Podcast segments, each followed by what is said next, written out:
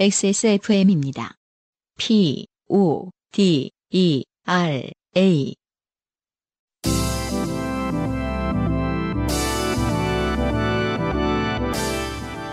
요즘은 팟캐스트 시대.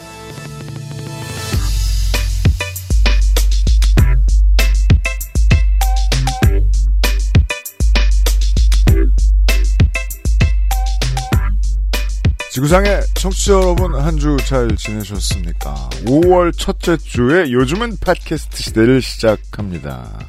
자영업자 둘이 앉아 있습니다. 저는 유엔쇼의 책임 프로듀서예요. 정은정 농축산인이 있고요. 네, 안녕하세요. 농축산인 정은정입니다. 집에 콕 박혀 있기에 조금 아깝기도 하고 하지만 어, 지난 21세기 내내 한국 한반도의 봄은 가급적 외출을 자제하라고 하는 날이 이틀에 한 번인 때입니다. 지금도 대기질 나쁨이라고 써 있습니다. 그리고 지금 꽃가루까지. 그 꽃가루가 그나마 아 일본이 진짜 대박이고 한국은 그나마 좀 낫다라고 하더라고요. 일본이 삼나무가 많아서. 예. 예, 예. 그래서 그 봄이면은 안과의 손님이 급증하는 게 한국보다 일본이 훨씬 심하다고 들었습니다. 어 그러면 이제 이런 봄에 제가 지난주에 문학인하고도 얘기했습니다만 올해의 특이한 이상 기후 중에 하나가 봄 날씨가 길어요. 아, 길기도 하고 춥기도 하고. 예. 5월 첫 주인데 이런 온도인 건 말이 안 되잖아요. 그래서 제가 어제 인근 농가에 밭을 매러 갔다 왔거든요. 주로? 농가를 좀 종종 가는데 네. 어, 냉해 피해를 꽤 많이들 입으셨더라고요. 지금 농촌에. 이러면 무조건 냉해잖아요. 특히 과수 쪽이 너무 안 좋습니다. 예. 어 꽃이 얼기도 하고 이렇게 서리도 한 번씩 맞고 하다 보면 말라 비틀어지거든요. 그러면 올해 과일값 비싼 걸 당연하게 여겨주셔야 될 것 같아요. 그러셔야 될 것 같아요. 네. 예. 제가 청가물 시장에 가끔 구경을 가는데 집 근처래 가지고 어 마트보다 무조건 싼데 여기가 너무 비싸진 거예요. 그러니까 깜짝 놀랐습니다. 어 이런 때 그 먼지가 많은 때 되게 틀어박히셔야 될 때가 많은데 그 문학인하고 가도부 얘기를 하면서 게이머들이 똑같이 늙었기 때문에 주인공이 늙었다 라는 이야기를 드린 적이 있었는데 그것은 알기 싫다 해서 어제 엔저스 라이크 때 섹스 앤더 시티를 처음 봤어요. 아, 근데 우리가 그 방송에서 얘기했던 거랑 똑같은 주제인 거예요. 주인공들이 그냥 그대로 늙었어요. 50대, 60대가 됐잖아요. 예. 이 얘기를 왜 해야 될까? 소비하려는 사람들이 여전히 많고 똑같으니까 같이 네, 늙어가는 맞아요, 처지라서. 네. 요파 씨가 매주 돌아가는 이유도 바로 그겁니다. 사연 많이 보내주신 여러분 감사합니다. 읽을 게 많아요, 오늘도. 살다 보면 생기는 모든 일이 이야기이며 당신의 삶은 이야기로 가득합니다. 인생이 고달픈 세계인의 한국어 친구, 10년째 변함없이 여러분 곁을 지키고 있는 최장수 한국어 예능 팟캐스트, 요즘은 팟캐스트 시대는 당신의 이야기로 꾸며집니다.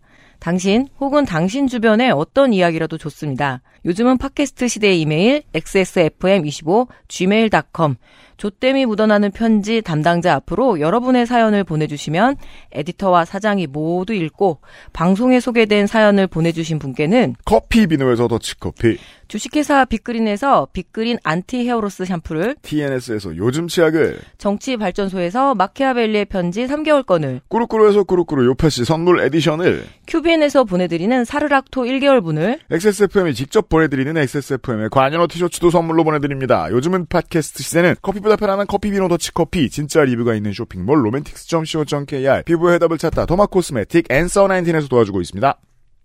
XSFM입니다. 고흥 유자를 발효한 독자 원료 유자 바이오엠. 기미 주근깨, 잡티까지 말끔하게. 화사한 미백 광채로 한 톤 더 밝아진 피부. 단 하나의 해답. Answer Nineteen 유자 바이오엠 앰플 세럼. 이젠 당신이 노력할 시간. 로맨틱스 co.kr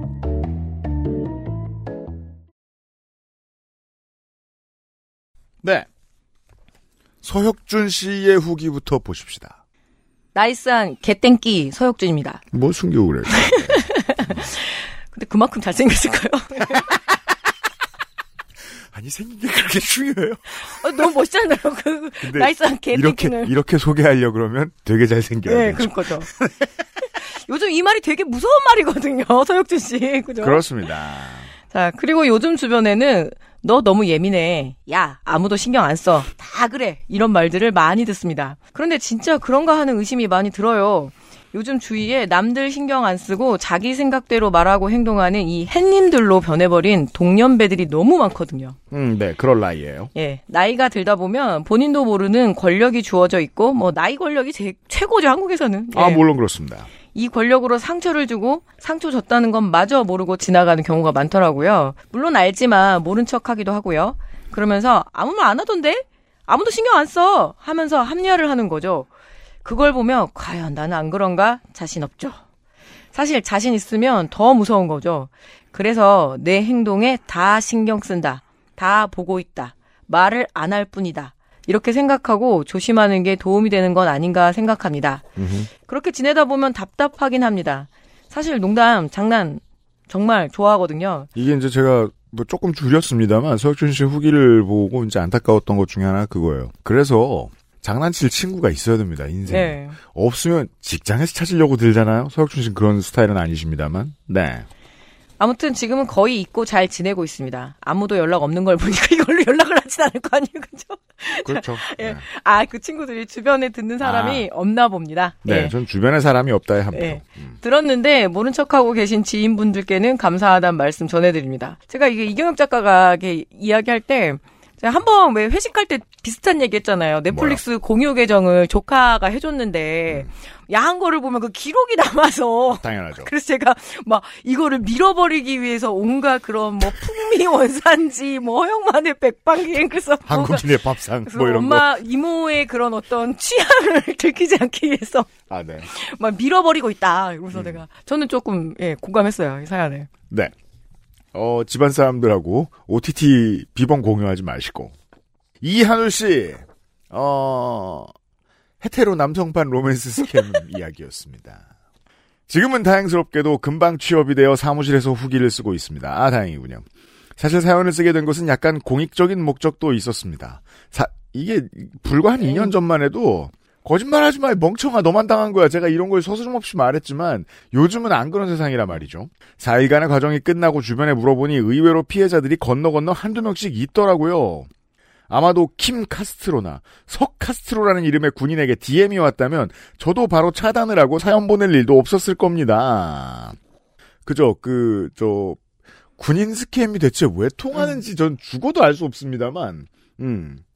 가상화폐 투자 로맨스 scam 관련 검색을 하다 보니 요즘 사기꾼들이 보내는 사진들은 구글 이미지 검색에 안 걸리게 다 작업이 되어 있으며 심지어 딥페이크 기술로 영상 통화까지 한다고 합니다. 참 이 정성으로 이렇게 밥벌이를 찾아보면 어떨까.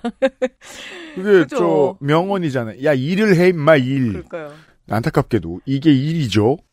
기술의 발전을 이런 곳에 이용하는 것도 참 능력이라면 능력입니다. 에휴. 사기인지 알고도 받아친 이유는 하나 아니겠습니까? 유형이 XSFM을 만든 이유와 같은 거죠. 외로워서. 외롭고도 심심해서 그 사기꾼은 심심하던 백수의 삶에 작은 재미와 이렇게 사연거리까지 만들어줬으니 나름 이득이라 생각하고 있습니다. 그러잖아요. 뭐 second house 하나 마련하시라고. 그, 예, 그 부동산 그 아, 그거는 1980년대부터 전화 왔어.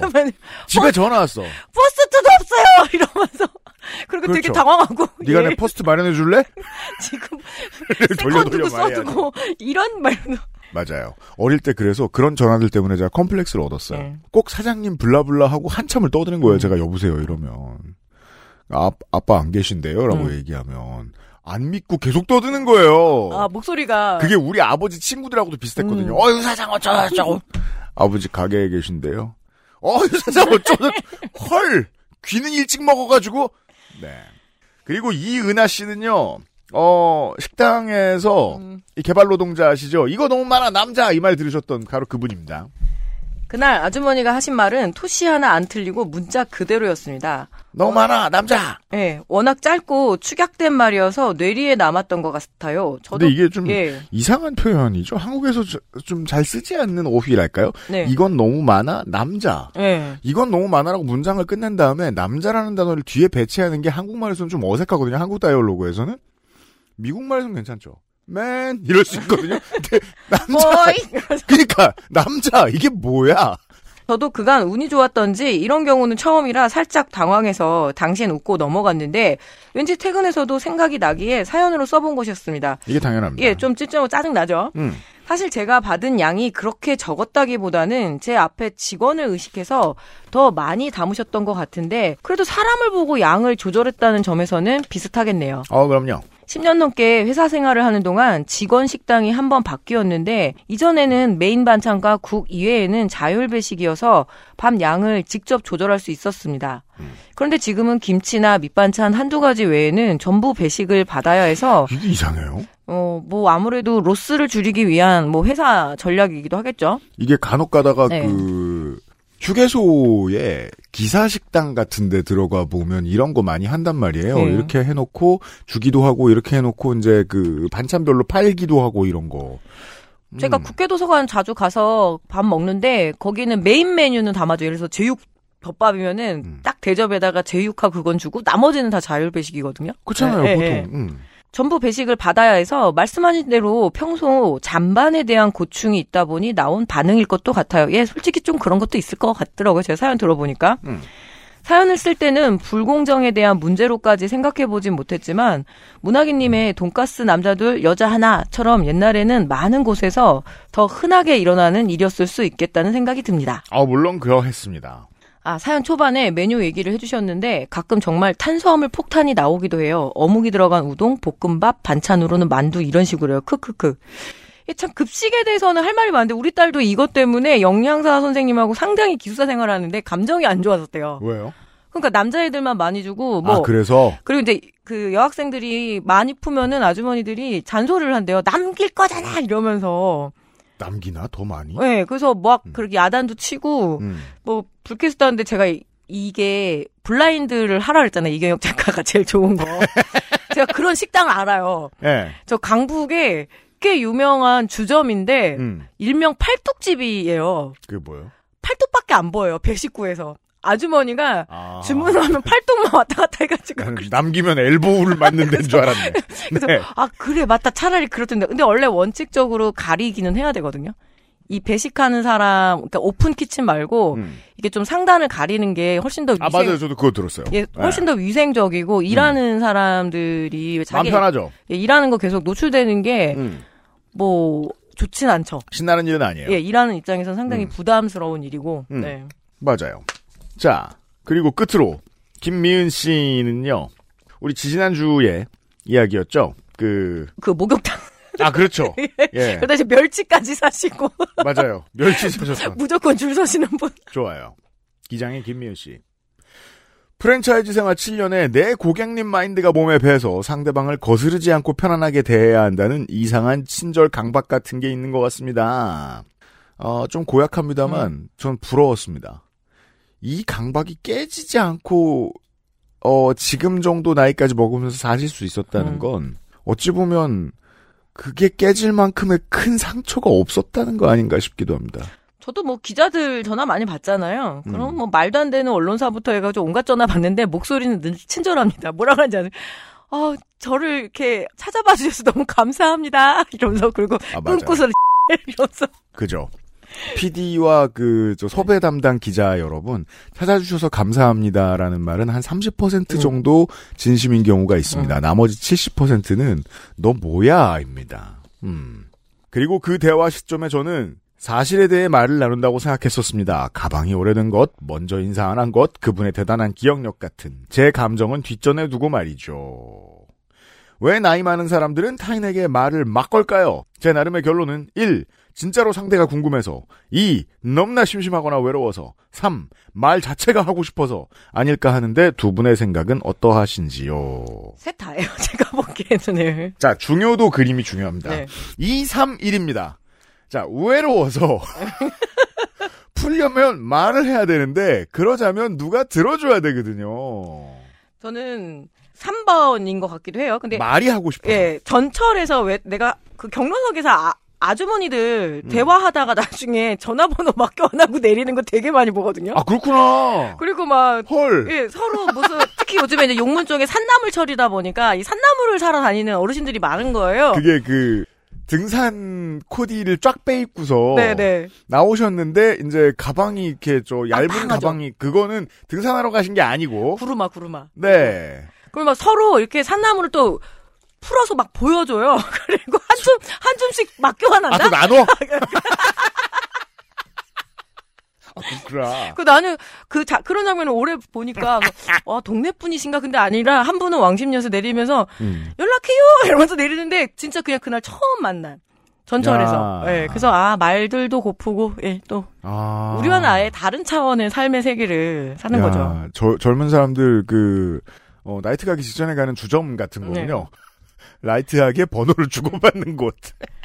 그 짧은 시간에 모든 가정사와 그죠 네. 뭐 남편 바람나는 것부터 온갖 얘기가 전철에서 다 들린다는 게 저도 이제 귀를 많이 기울이죠 재밌으니까. 음. 외로움을 푸는 방식이 세대에 따라 다르다는 걸 김미연 씨가 지금 적응하느라 음. 고생하고 있습니다. 예. 이런 사람은 전국에 널려 있고 수도권에도 많다는 점을 알려드렸습니다.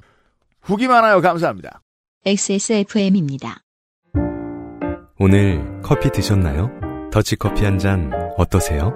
최고의 맛과 향을 위한 10시간의 기다림. 카페인이 적고 지방이 없는 매일 다른 느낌의 커피. 당신의 한 잔을 위해 커피비노가 준비합니다. 가장 빠른, 가장 깊은 커피비노 더치커피. 늙다 보면 아, 계속해서 하는 습관이 있는데 청취자 여러분들 사이에서는 요파 씨가 있죠. 윤정은 씨도 잊을만 하면 한 2년에 한 번 정도 사연을 보내는 분입니다. 저는 어려서부터 할머니 손에 컸는데요. 그렇다 보니 할머니의 살아온 인생 얘기를 들을 때가 많았습니다. 저도 외할머니 손에 컸어요. 할머니는 1926년생, 올해로 97이십니다. 아휴, 백수를 얼마 안 남겨놓고 계시네요 음, 저희 할머니가 19년생이셨는데 저랑 60살 차이니까. 와 3.1운동 때 그죠 그죠? 네. 맞아요, 맞아요. 한국의 근현대를 통으로 살아오신 분이십니다. 그렇다 보니 할머니의 인생 이야기는 그냥 일찍이 과부가 되어 일곱 남매 소녀까지 키워내고 살아온 고생한 이야기가 아닌 근현대사 이야기를 듣는 것 같을 때가 많습니다. 가장 많이 들었던 이야기는 할머니의 결혼 전 에피소드와 할아버지 돌아가시고 식당 하실 때의 이야기였는데 그중 제가 가장 좋아하는 이야기는 할머니의 아가씨 시절 얘기였습니다. 그 시절의 여성들에게 아가씨 시절이 있는 경우가 많았을까요? 그러게요. 한 10대 예, 중반이면 다 예. 결혼을 하죠. 예. 그럼 13살의 아가씨라 부르는 것도 적절치 않아요? 그러게요. 하도 들어 외울 지경이었지만 당신 얘기하는 것을 좋아하셨기에 치매 예방 차원에서 가끔씩 맞아요. 저도 이랬었어요. 네. 같은 답이 나오는 질문을 가끔 하곤 했었어요. 저는 아버지한테 영혼 없이 물어보고 영혼 없이 어, 어, 어 이러면서 예. 예. 그 그때를 위해서 저는 그런 제안을 들은 적이 있습니다. 어. 이어버드를 까만색을 칠해서 끼고 있어라. 음. 그럼 끼고 있는지 모른다. 그 듣는 척해라. 예. 할머니, 할머니가 아가씨 때 안국동에서부터 명륜동까지 게다 신고 쫓아온 일본 놈 얘기 좀 해줘. 하면 일어나서 걸음까지 흉내내가며 신나서 얘기를 해주셨었습니다. 전문 용어로는 게다짝이라고 하죠. 그게 뭐예요? 아, 그 일본 신는 그 슬리퍼 있잖아요. 따각따각따각 하는 거. 아, 그 왜 가운데 딱 그 쪼리의 원조라고 해야 될까? 아, 예, 그래서 일본 옛날 옛날 영화 보면은 일본인으로 나온 사람 이렇게 옷 입고 그걸 뭐라 음. 기모노 입고 예. 신발에 이렇게 딱 신는 아 거. 그렇구나. 그걸 게다. 요 깔고 자는 호텔 같은데 가면 주는 그런 거 말하는 네. 거 아닙니까? 근데 이제 신발을 보통 이제 비하 발언을 게다짝이라고 그러죠. 따각따각 끌- 끌고 다닌다고. 이게 제가 이제 할머니랑 가장 많이 대화를 했었는데 어린 시절에 할머니를 통해서 가장 많이 배울 수 있었던 건 그런 일본어 어휘들이었거든요. 할머니 가시고 난 다음에 거의 다 까먹었던 것 같아요. 그러니까 슬리퍼 신고 이렇게 쪼리 같은 거 신고 이렇게 가면은 음. 많이 야단 맞았어요. 왜요? 게다짝 신고 다니냐 이러면서. 아, 예, 예, 예. 어긋난다. 근데 일본 말이 워낙 익숙하니까 오늘 제가 좀 이따 아버지한테 갈 건데 어버이날이라고 음. 좀 괜찮은 보온병을 하나 제가 선물을 받아서 음. 아버지 드리려고 아침에 아버지 보온병 필요해 그랬더니 못 알아드시는 거야 마호병 필요하냐고 아, 그랬더니 그렇죠, 그래 갖고 와 이러더라고요 그래서 내가 아 맞다 우리 아버지 그 보온병이란 말 모르지 말면서 맞아요. 어, 그럼 뭐 우리가 세대가 요즘 사람들이라 전후 세대들이라 거기에서 벗어났느냐 아니잖아요. 어 제가 지난 10년 사이에 열심히 공부했던 새로운 업계 언론 미디어계하고 의류 업계가 다 일본말 써요. 어 특히 일본은 그게 원래 표준 말이기도 했었어요 나나 네. 나나인치 뭐 이런 거 예. 큐큐 에디터가 지금 보여줬는데 게다 혹은 게타라고 읽는군요. 음. 아 그죠 이 무겁고 불편한 쪼리를 말하는 말입니다. 비 올 때 신으면 좋은. 음 이해했습니다. 할머니가 19살이던 해에 해방이 됐는데 그래서 10대 때는 창씨 개명으로 인해 쓰던 일본식 이름이 있었다고도 알려주셨습니다. 당시에는 강제로 창씨 개명을 하라고 했기에 별 수 없이 만들었다고 하시더라고요. 아 그럼요. 우리 아버지가 지금 창씨 개명 이름이에요. 아 실제로, 그렇구나. 그래서 그런 분들이 많아요. 제가 윤석열 그 대통령의 100년 전 얘기를 용서할 수 없는 게 우리 아버지가 내 눈앞에 있고 그 남성들이 그 시절에 학렬을 따르지 않는다라는 거는 유일한 인맥을 놓치는 거거든요. 그러니까 우리 왜 맞습니다. 딱 듣다가 우리 왜 구본혁 씨 그러면 아 뭐 구씨 누구 하는데 맞아요. 아버지만 학렬을 벗어난 음. 일본식 이름이에요. 네. 그리고 그런 사람들이 동네에 몇 분씩 계셨어요. 예. 우리 아버지가 네. 41년생이니까 그때 출생 신고 한 분들 중에선 꽤 비슷한 이름들이 있어요. 음, 랑자 들어간 이름도 많고. 맞아요. 예, 예. 예. 그리고 할머니의 일본식 이름은 마츠모토 도시코였습니다. 할머니는 집에서 불리던 이름이 따로 있었기 때문에 창씨 개명한 이름은 그냥 서류상 대외적으로만 존재했던 이름이었습니다. 이게 대부분이고요. 할머니는 워낙 이야기하는 걸 좋아하시는 분인데 제가 결혼한 뒤로는 청자 과로 제 남편 과로가 생겨서 더 생겨서 너무 좋아하시더라고요. 뭐 사위가 하는 일이죠, 그게.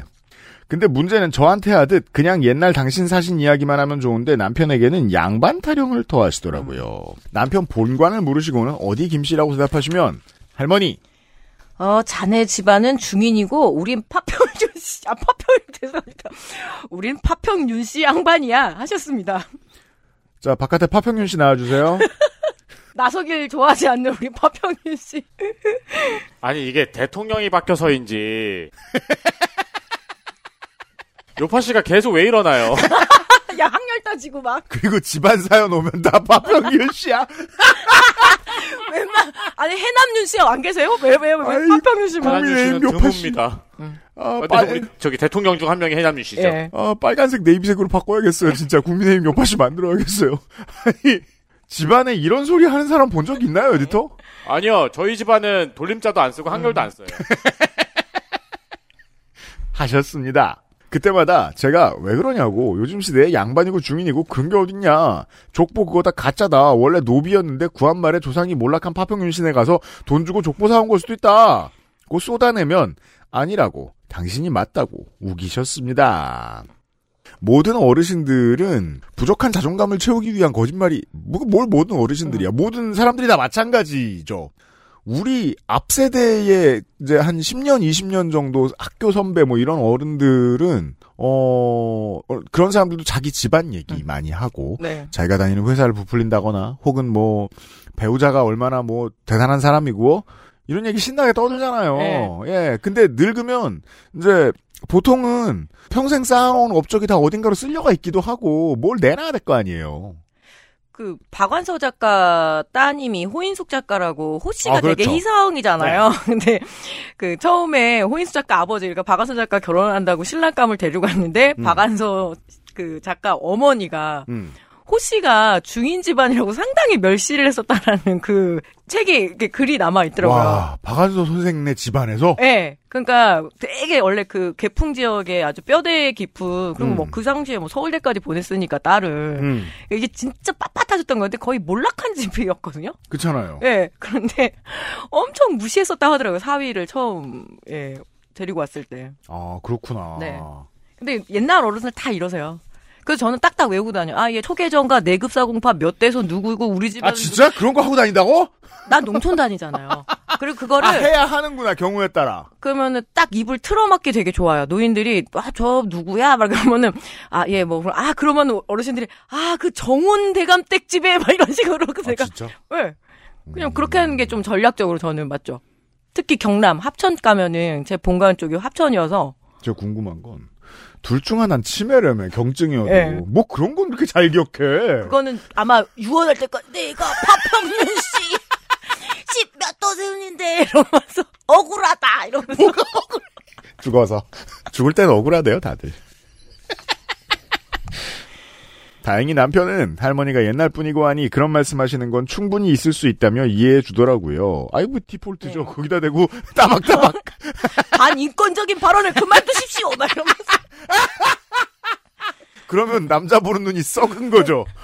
그런 남자를 데리고 왔으니 네. 그래도 할머니가 그 양반 타령을 적당히 했으면 좋았을 텐데.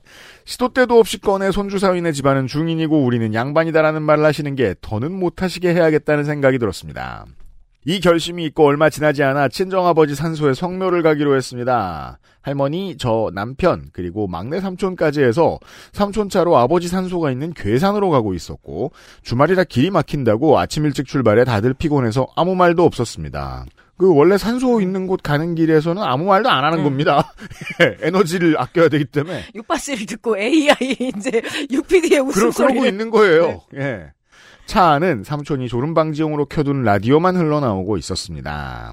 그러다가 라디오에서 아침 뉴스로 친일파 청산과 관련한 소식이 나왔고 한참 뉴스를 들으시던 할머니는 격앙된 목소리로 말씀하셨습니다. 할머니, 아유, 저 친일파 새끼들을 다 죽였어야 했는데 저 새끼들이 아주 나쁜 새끼들이요. 이게 괴산 말이에요. 자, 어, 그렇군요. 네. 네.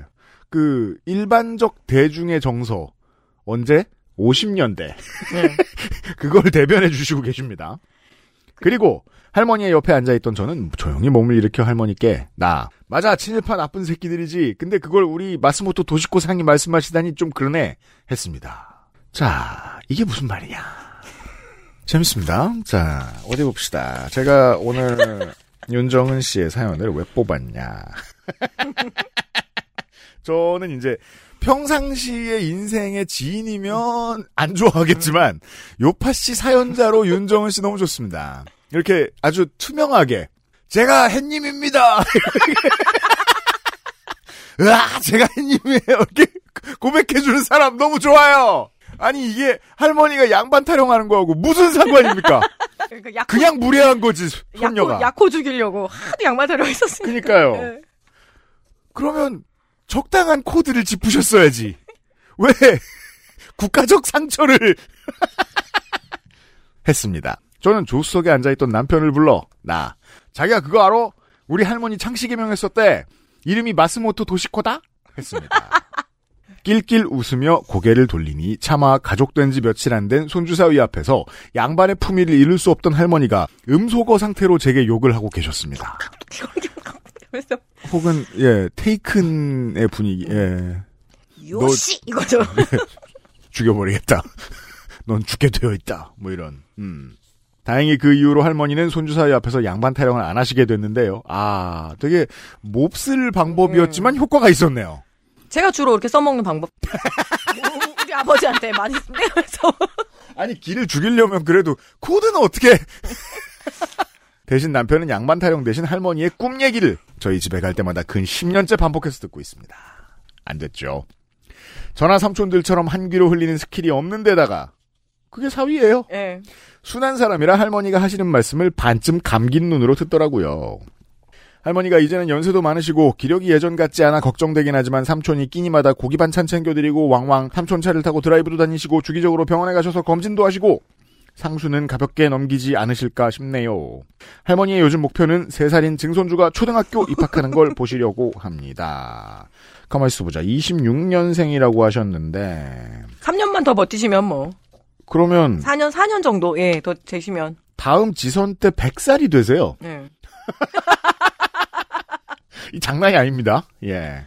제 친구들도 할머니 상수잔치 때 한복 입고 춤출 거라고 벼르고들 있는데 지들이 왜 남의 할머니 잔치에 춤을 추겠다는 건지 알순 없지만 그래도 할머니가 오래오래 건강하셨으면 좋겠습니다. 할머니가 저 볼 때마다 당신 일생을 글로 남기고 싶다고 하셨는데 이렇게라도 남길 수 있다면 약간의 소원은 성취하신 게 아닐까 하는 생각이 드네요. 아니에요. 이제 만약에 하늘나라로 가시면 그때 뭐 치매와 모든 이 뇌의 고장들이 다 해결될 거 아니에요. 그때 분노하시겠죠. 예.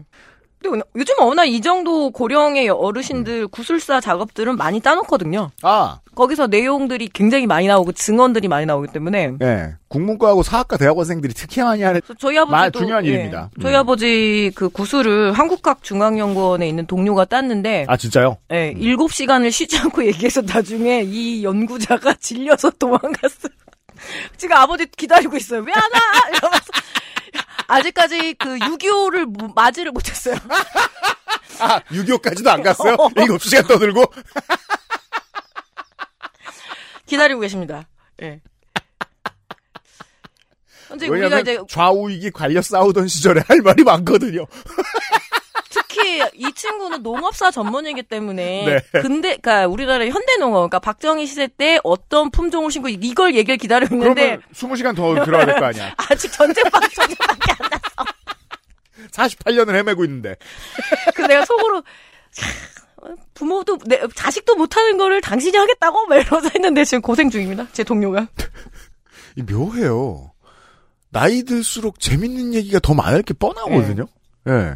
그 나이가 많을수록 재밌는 얘기가 많을 게 뻔한데 들어줄 사람이 기하급수로 적어져요. 그 너무 신나신 거예요. 그러니까 자기의 이야기를 이렇게 자식들은 저는 이제 약간 지랄지랄하는 스타일이고 하니까 아, 알아요. 아유 그거 하지 말라고 막 이러는데 음. 너무 잘 들어주니까 이 이야기가 거의 대하 드라마급으로 막 점점점 확장되고 음. 막이 옆에 살던 사람 얘기까지 해가지고 정말 장난 아니어서 녹취 푸는 게 너무 무섭다 하더라고요 제 동료가. 네. 예. 신참 사위 며느리 여러분, 어, 신나게 떠들려고 할 거예요. 네. 집안의 노인네, 그쪽 집안의 노인네들이. 그, 좀 들어주는 게 괜찮을 수 있습니다. 네. 사랑받는 비법입니다. 아무튼 윤정은 씨는 참람된 소리를 했습니다. 고맙습니다. XSFM입니다. 잊고 있었다. 엄마이기 이전에 여자라는 걸. 잊고 있었다. 아빠이기 이전에 남자라는 걸. 잊고 잊고 있었다. 우리의 시작은 부모가 아닌 연인이었다는 거. 컴백 로맨스. 로맨틱스 co.kr 바이오시카돈과 판테놀로 강력한 수분 진정.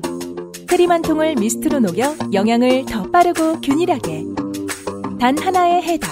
Answer Nineteen 시카판테놀 크림 미스트.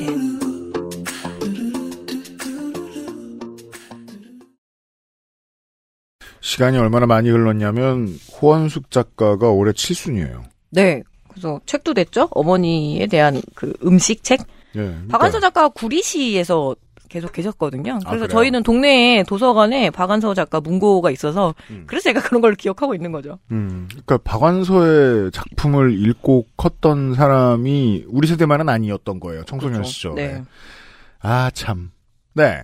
시간이 얼마나 빨리 가냐면, 어, 지난번 공개 방송 때 소개가 돼서, 그, 어, 월장원이 되셨던, 공동 월장원이 되셨던, 어, 마지막 안승준 장르 히트작. 아빠 이건 제가 가난한 게 아닌데요. 네. 예, 김보미 씨의 사연이 다시 도착했습니다.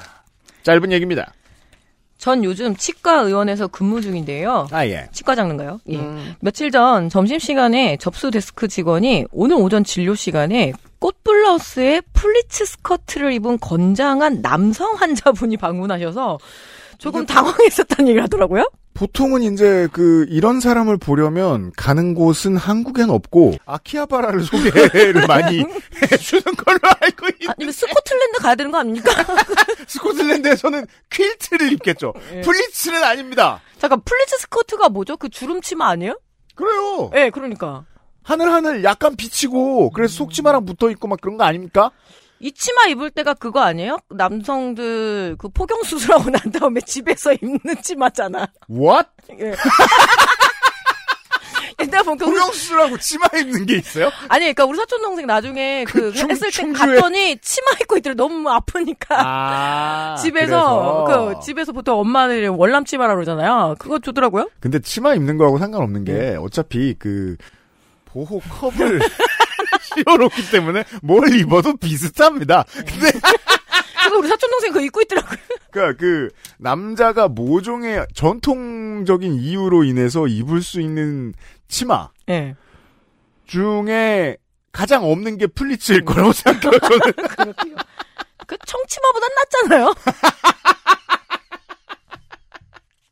아무튼 자기 병원에 아 이런 분이 있다. 꽃블라우스에 예.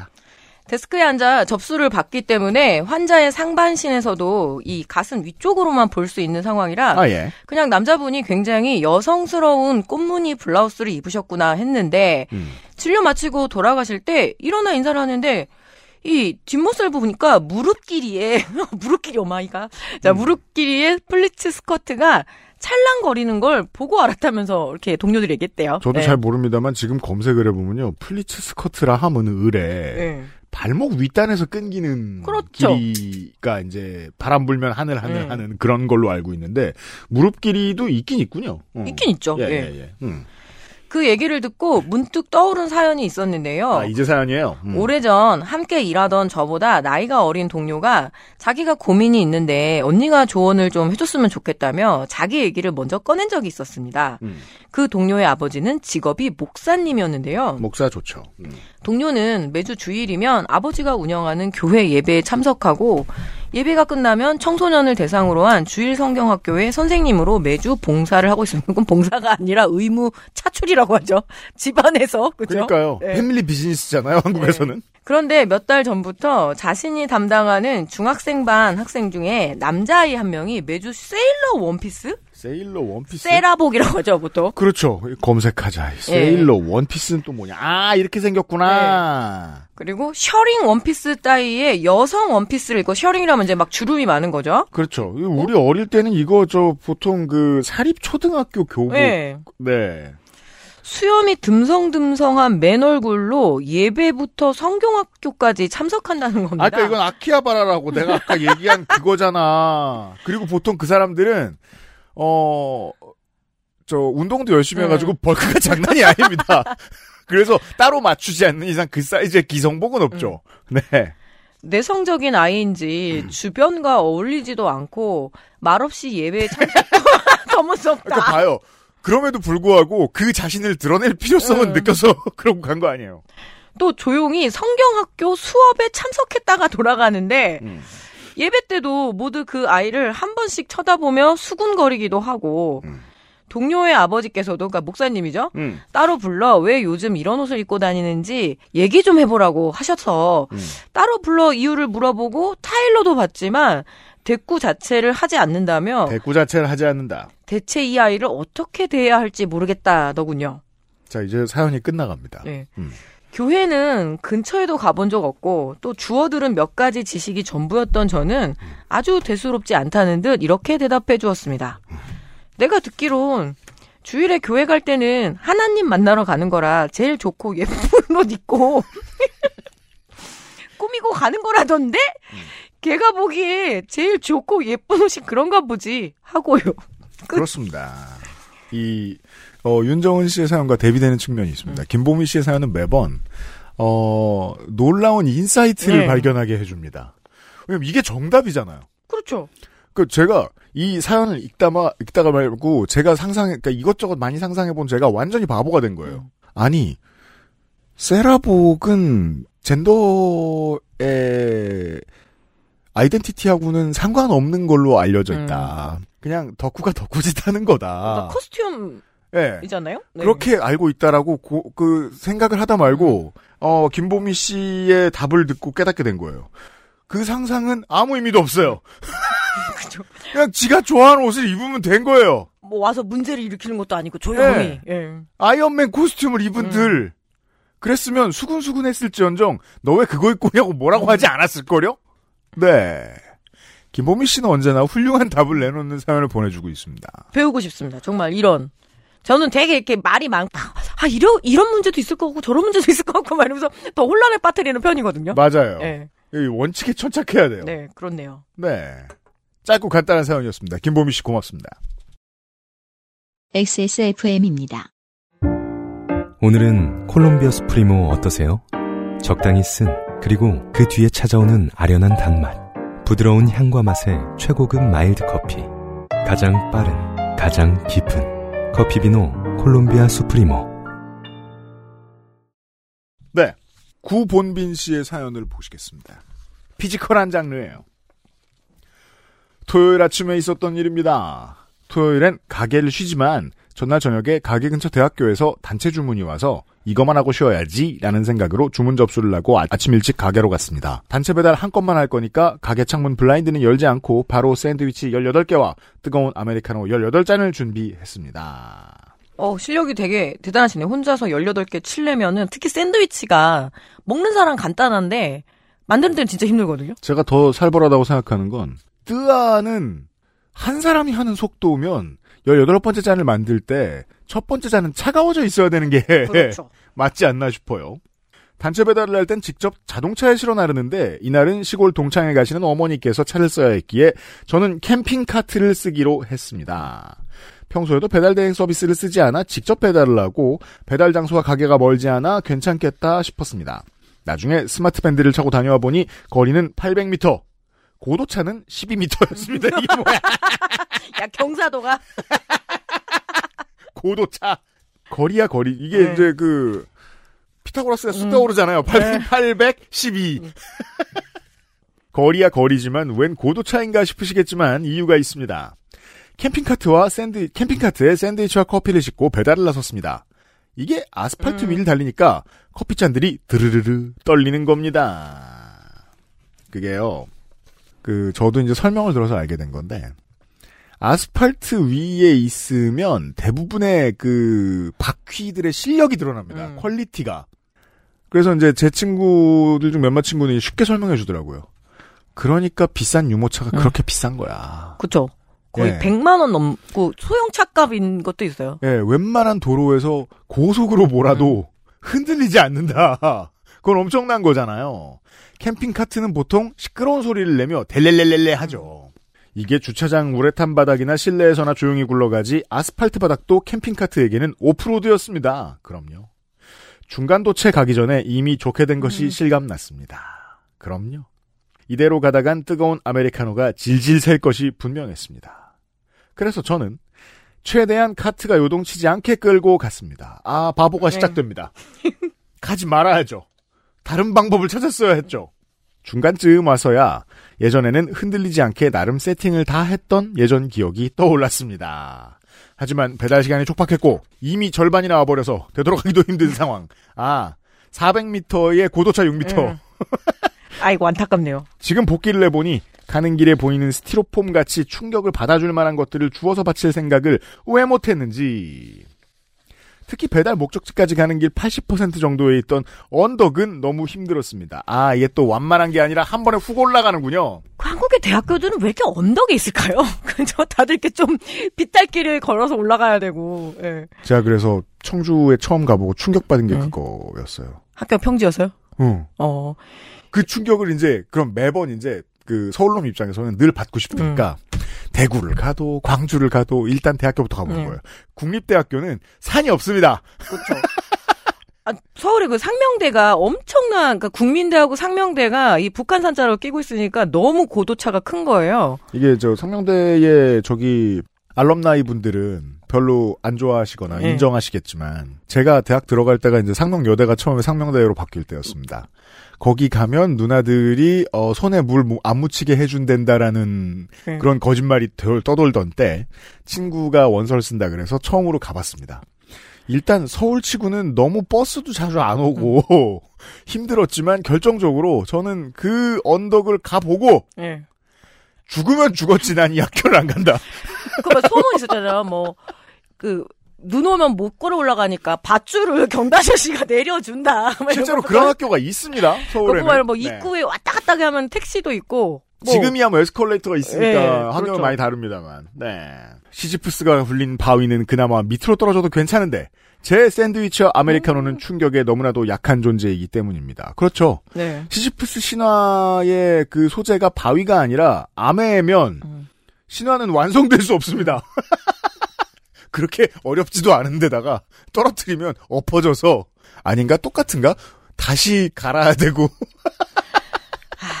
안타깝습니다. 제가 카페를 해본 경험에 따르면 카페 해봤어요 예, 농축산인? 이 정도면은 사실은 그 큰 보온병에다가 해갖고 컵만 가져가가지고 각자 따라먹게끔 20잔 정도 들어가는 거 있거든요. 아 그렇구나. 예, 그렇게 해서 테이크아웃을 하는 게 훨씬 더 안전하고 따뜻하기도 하고 그리고 이제 먹는 사람 입장에서도 뭔가 더 먹게 되는 느낌이 나고. 되게 큰 프랜차이즈에서 여러 잔을 주문하잖아요 행사 때. 네. 그러면 그냥 개별로 똑같이 주문한 걸로 똑같이 만들어 와서 네. 잘 들어가는 거대한 또 다른 플라스틱 용기를 가져와서 나눠주잖아요. 네. 근데 실제로는 농축산인이 말한 대로 어디 밥솥에 가져와가지고 해주는 게 훨씬 나을 수도 네. 있잖아요. 음, 근데 그렇게 안 합니다. 이상하게 발전해요. 아무튼 제 시간에 도착을 했습니다. 주문한 공부 노동자 두 분이 건물 앞에 나와서 샌드위치와 커피를 받아가겠다 하셨습니다. 샌드위치는 괜찮은데 커피가 너무 흔들려서 음. 그 중에 몇 잔은 컵 슬리브가 젖을 정도였습니다. 근데요, 그 슬리브만 젖을 정도면 어마어마하게 잘한 거라고 봐야 될것 네. 같습니다.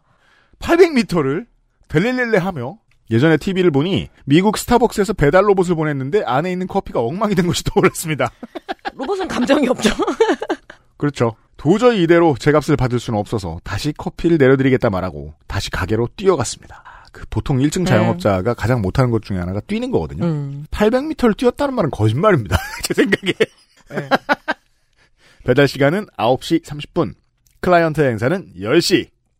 죽어라 뛰어가서 미칠 듯한 속도로 커피를 내리고 오후에는 내내 누워있겠다는 각오로 다시 가면 될 듯 말 듯한 상황으로 판단했습니다. 배달 장소에서 가게까지 70% 정도 왔을 때 공부노동자 고객에게 전화가 왔습니다. 시간이 촉박해서 그냥 드시겠다 하셨습니다. 죄송하고 주문해 주셔서 감사하다는 대답과 함께 힘없이 가게로 돌아왔습니다. 시계를 보니 아직 그래도 시간은 있고 어느 정도 만회를 하고 싶었습니다. 더치 커피를 담는 용기에 에스프레소를 가득 채웠습니다. 아, 음. 농축사님 말한 대로 하네요. 네. 컵 슬리브 20장 챙겼습니다. 뭔가 18, 딱 18장 챙기면 너무 깍쟁이 같아 보일 것 같아서 말이. 딱 그런 마음이 들더라고요. 저도? 전화해보니까, 예, 조금 더, 어쨌든 이게 18잔이면 아, 그건. 단체 주민이니까, 예. 그건 그래요. 퍽으로, 그러니까 그 두 개만 더 내리면 되거든요. 예. 그래서 지금 우리 사무실에도 지금 주인 없는 코스터가 100개씩 앉아 있잖아요? 애놀이 담느라고? 근데 참 이상하지. 어차피 하나씩 나눠드리는 거고 더 달라고 하는 미친 사람 하나도 없는데 왜 100장을 더 찍었지? 아무튼 저, 저희한테는 코스터가 있어요. 제가 먹으려고 둔 샌드위치들도 같이 포장을 해서 냅다 띄웠습니다. 맘 약한 사장님. 예. 캠핑카트가 없으니 너무도 몸이 가볍고 진동에 구속받을 일도 없으니 양팔을 휘저으며 냅다 달렸습니다. 그런데 앞불싸 고객분이 하는 행사를 어디에서 하는지 모른다는 거였습니다. 아, 입구까지만 받아가. 아까 샌드위치랑 커피 드릴 땐 건물 앞에서 드렸기 때문이지요. 건물 현관은 다행히 열려 있었고 1층 로비에 있는 사람에게 오늘 10시에 행사를 하는 곳이 어디냐 물었습니다. 모른다 했습니다. 이게 어, 공부노동자의 특징입니다. 네. 지하는 것 빼곤 아무것도 모릅니다. 건물 인덱스를 봐도 20명 가까운 사람이 모일 만한 세미나실 회의실이 어딘지 잘 모르겠어서 가로 생각해보니 일반 강의실도 다 그 정도 규모가 되네요. 가로 일단 맨 꼭대기층에 올라가 한 층 한 층 내려오면서 찾아보기로 했습니다. 이게 그 수색견의 방식. 구- 굳이 이렇게? 너무 착하시다. 예. 그러게요. 그 아니면 이렇게 로비에 갖다 놓고, 아까 그 사장입니다. 가져가 주세요. 이렇게 하면 될 텐데요. 그러게 말이에요. 네. 예. 아마 근데, 근데 이런 상황에서는 좀 생각을 잘 못하시죠. 네. 네. 그리고 또 그그 군입대들은 말이에요. 그 큰 방에 찾는 방법이 요즘 바뀌었을지 음. 모르겠는데 찾는 방법이 그게 있어요. 후원 많이 한 사람 이름 써 있는 방 있죠. 아, 맞아요. 누구누구실. 혹은 이제 뭐, SK관, 뭐 이런 식으로. 네, 그럼 그게 행사장입니다. 보통. 네. 그래도 불행 중 다행인 것은 이 건물은 지상 3층짜리라는 거였죠. 엘리베이터 올라가면서 대- 해당 단과대학 홈페이지에 들어갔는데 이런 정성까지 나. 여기서도 제가 원하는 정보가 나오지 않았습니다. 고객분께 전화하자니 행사 시간이 다 돼서 전화를 하는 건 뭔가 아닌 것 같았습니다. 그 전에 그냥 드시겠다 했는데 풀쑥 전화를 해서 다시 왔다고 하는 것도 매너는 아닌 것 같았습니다. 또 이게 그 과한 친절을 베푸는 사람은 본인이 이게 과하다는 네. 걸 알아요, 종종. 3층을 다 돌아봐도 딱히 문 열린 곳도 없고 회의를 하고 있는 듯한 방도 없습니다. 중간에 다른 사람을 마주쳤는데 그분은 척 봐도 얼굴에 나 교수라고 써 있었습니다. 그분도 나를 신기하게 보고 나도 그분을 신기하게 봤습니다. 본능적으로 저 사람에게 물어봐도 나는 원하는 답을 얻지 못할 거야 라는 생각이 들었습니다. 그죠? 교수는 답을 해주는 사람이 아닙니다, 보통. 질문을 하거나 내 답을 평가하죠. 그리고 토요일 날 학교에 안 오죠?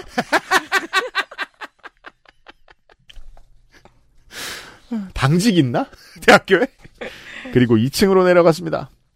처음 오는 건물에서 계단을 찾는 방법 중 하나는 불 켜진 비상구입니다. 이거 이번 달 초 그 아실 공개 방송 직관하러 간 날 여기 어떻게 나가지? 하다가 중국집 지나서 본 비상구 등을 보며 오 비상구다 하고 나간 기억이 떠올랐습니다. 아무튼 2층으로 내려가 40% 정도 수색하니 문 열린 방이 있었습니다. 디귿자로 배치된 책상 위에 있는 건 우리 가게 샌드위치. 옳지 저기구나. 속으로 소리를 질렀습니다. 시계를 보니 딱 10시 행사 시작 시간. 열린 문에 노크를 하고 공부노동자 손님을 부르는 것도 뭔가 아닌 것 같은 분위기라 문 앞에 가게에서 가져온 컵슬리브 그리고 에스프레소병 그리고 샌드위치를 두고 문자를 드리고 건물을 빠져나왔습니다. 등이 땀으로 다 젖었고 휴대폰 피트니스 앱은 오늘 목표 칼로리를 오전에 다 채웠다며 칭찬해줬습니다. 그죠? 원 다 차 있는 네. 아침이 있죠. 다시 가게로 돌아가는 길에 답장이 왔습니다. 확인했다는 문자였습니다.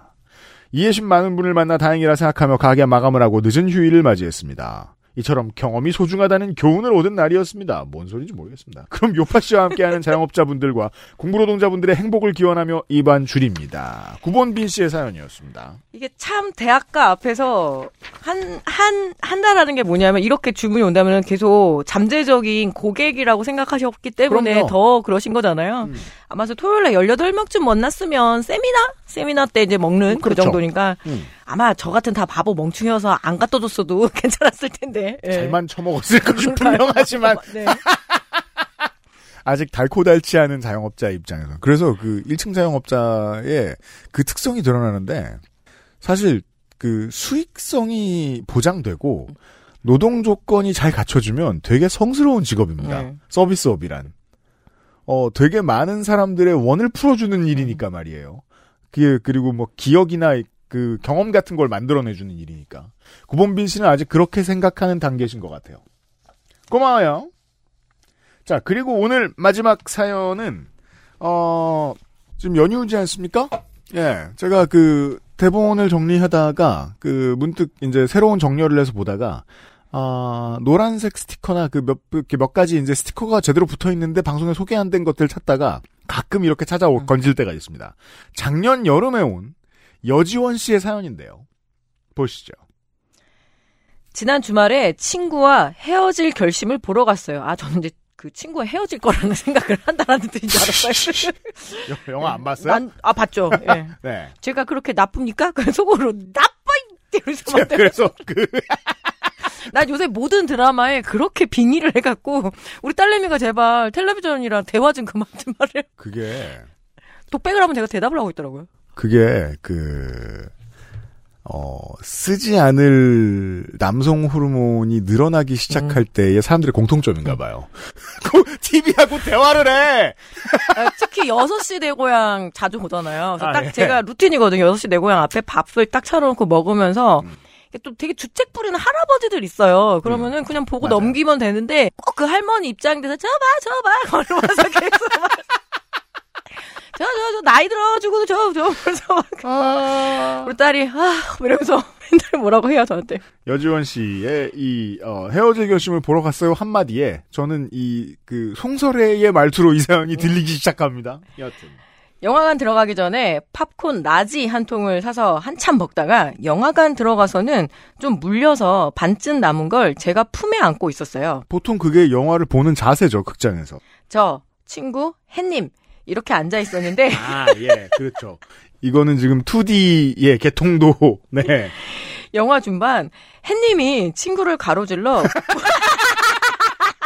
아하 여지원 씨가 있고 여지원 씨 친구분이 있고 친구분 옆에 햇님이 있는데 햇님이 친구를 제끼고 가로질러 고개를 쑥 빼서 저에게 말을 걸었습니다. 햇님, 다 드셨으면 먹어도 될까요? 아까 남의 팝콘을 와우. 지금 영화 보는 걸 방해하는 거에 멈추지 않고 음. 너무 당황한 저는 그러시라 하고 팝콘통을 꺼냈어요. 아. 제 팝콘은 그 햇님에게 붕괴되고 있었습니다. 어 그렇죠. 영화가 끝나고 잔잔한 여운을 남기며 친구와 일어나려는데 햇님이 웃는 얼굴로 다시 말을 걸었어요. 햇님 잘 먹었습니다. 그러면서 저에게 부스러기만 남은 팝콘통을 돌려주었습니다. 환경운동가죠. 재활용하세요. 라는 저는 얼떨결에 팝콘통을 받아들고 영화관 밖 수거통에 잘 버렸답니다. 나는 환경을 생각하려고 음식 쓰레기 따위 버리려고 하면은 앞에 계신 분이 그렇게 얘기하죠. 그냥 다 버려요. 그 상황이었겠습니다. 네. 그리고 저도 길을 가다 보면 사람들이 언제나 길을 물어보는 편인데요. 사연 보내신 분도 독일에서 그랬던 것처럼 유럽, 유럽 여행에 가서도 서양인들이 동양인인 저에게 길을 물어보더라고요. 작년 여름 사연 얘기겠죠. 네. 글로벌 호흡니까? 왜 이렇게 되게 착하게 생기셨나 보네요. 거절을 못하게 생긴 사람 딱 있잖아요. 인생, 예, 인상에. 이런 양반들 참 많이 사연 보내요. 예. 전에 친구들과 이유를 생각해보니 편안한 옷차림도 맞지만 해치지 않을 것 같이 생겼다고 하네요. 이분께 당장 드릴 수 있는 솔루션 하나밖에 없죠. 네. 눈썹 문신을 해야죠. 못이 반대로 박힌 야구 배트를 들고 네. 다니셔야죠. 눈썹 진하게 문신 한 번 하시고, 예. 진한 눈썹 문신. 아, 언제나 잘 듣고 있어요. 감사합니다.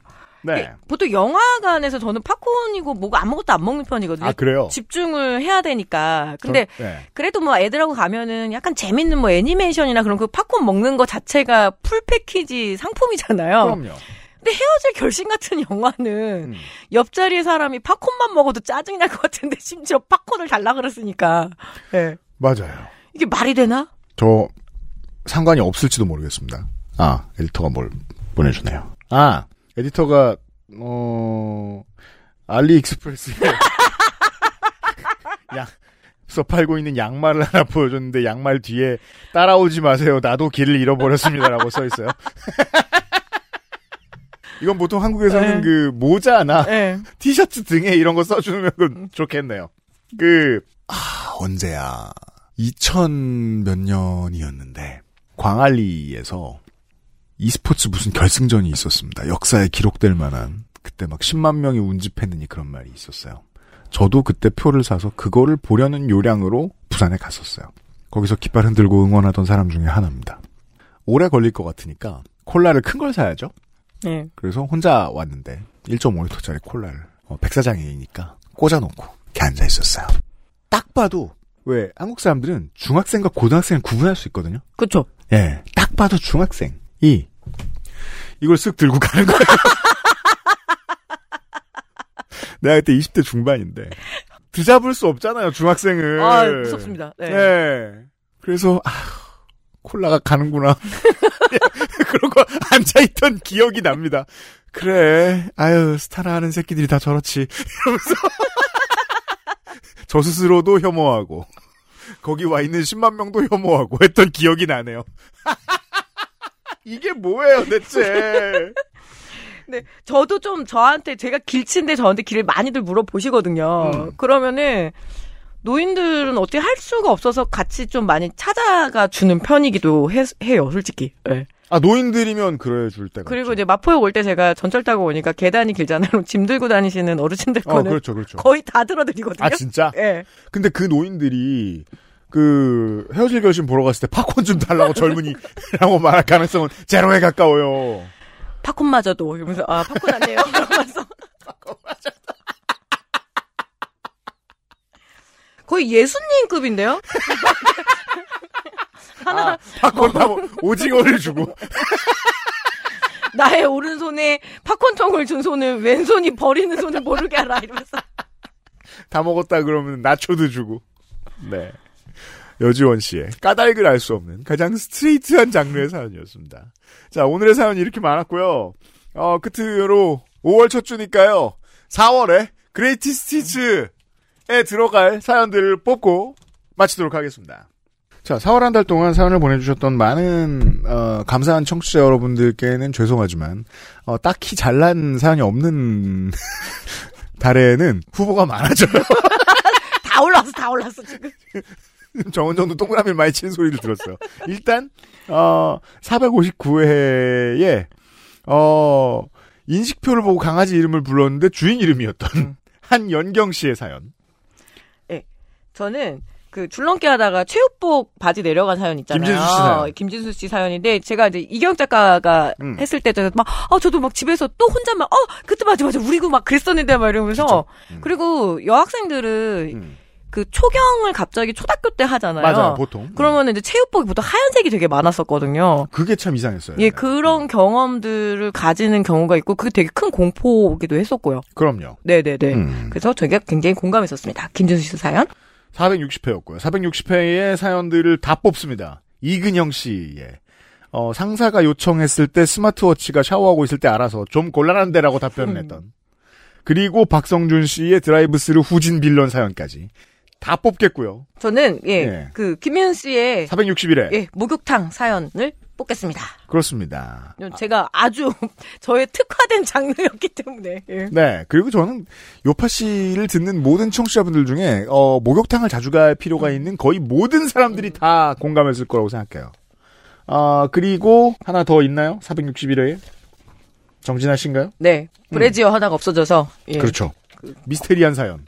고양이 모래가 묻은 브래지어가 나뒹굴고 있던 사연. 끝으로 어 와 이거 거의 지금 종로구 국회의원 선거입니다. 네. 후보 개 많아요. 462회에는 저는 이은하 씨의 어 이건 너무 많아 남자 사연. 예, 저는 462회 이한울 씨의 이 로맨스 scam 사연. 네. 아 진짜. 음 저는 그냥 한심하기만 해서 안 뽑으려 했는데 예. 아무튼 어 가장 인심이 후한 이분들이 다 greatest hits에 올라가게 되었습니다. 들어보실 수 있고요. 들어보신 다음에 요팟시 greatest hits 구독하셨나요? 들어보신 다음에 아, 저희들이 social에 올려놓는 링크를 타고 들어가서 투표를 해주시면 되겠습니다.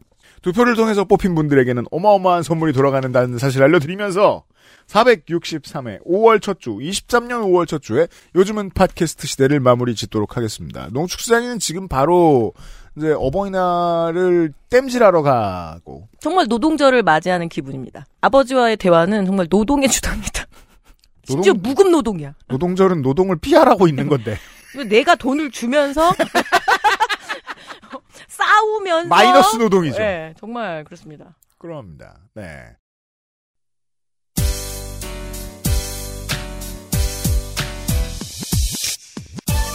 어, 어린이날, 어버이날 defense 하셔야 되는 모든 청취자 여러분, 수고 많이 하셔야 되고, 어버이날, 어린이날에, 어, 혜택을 입는 소수의 청취자 여러분들, 최대한 뜯어내시길 바라면서, 엄마를 조심하세요. 네. 네. 제 주변 지인들 보니까 자식이 어느 정도 장성하잖아요. 네. 어, 상대하는 건 외주를 주더라고요. 아 맞아요, 맞아요. 그게 뭐야? 손자가 할아버지를 상대하는 음. 거죠. 아. 나는 돈을 양쪽에 쓰고. 아. 사실 지금 그래서 우리 조카가 오고 있습니다. 외할아버지, 여기 있잖아, 여기. 네, 그래서 외하, 외할아버지 디펜스. 걔만 잘 들어줘요 아버지 말을. 그래가지고 이 방법을 모르셨던 여러분, 써먹으시길 바랍니다. 저랑 그 딸인 큰 언니는 그냥 소파에 누워 있거나 딴짓을 하고 조카가 할아버지한테 잡혀서 오늘 6.25 정도 넘, 넘겼으면 좋겠습니다. 네. 자본주의에 알맞는 방식들을 개발해내시길 바랍니다. UMC 프로듀서였습니다. 농축산인가 다 다음 주에 다시 만나 뵙도록 하죠. 윤수민이 더 편집하고 있습니다. 463회. 요즘은 팟캐스트 시대예요. 예, 고맙습니다. XSFM입니다. P, O, D, E, R, A.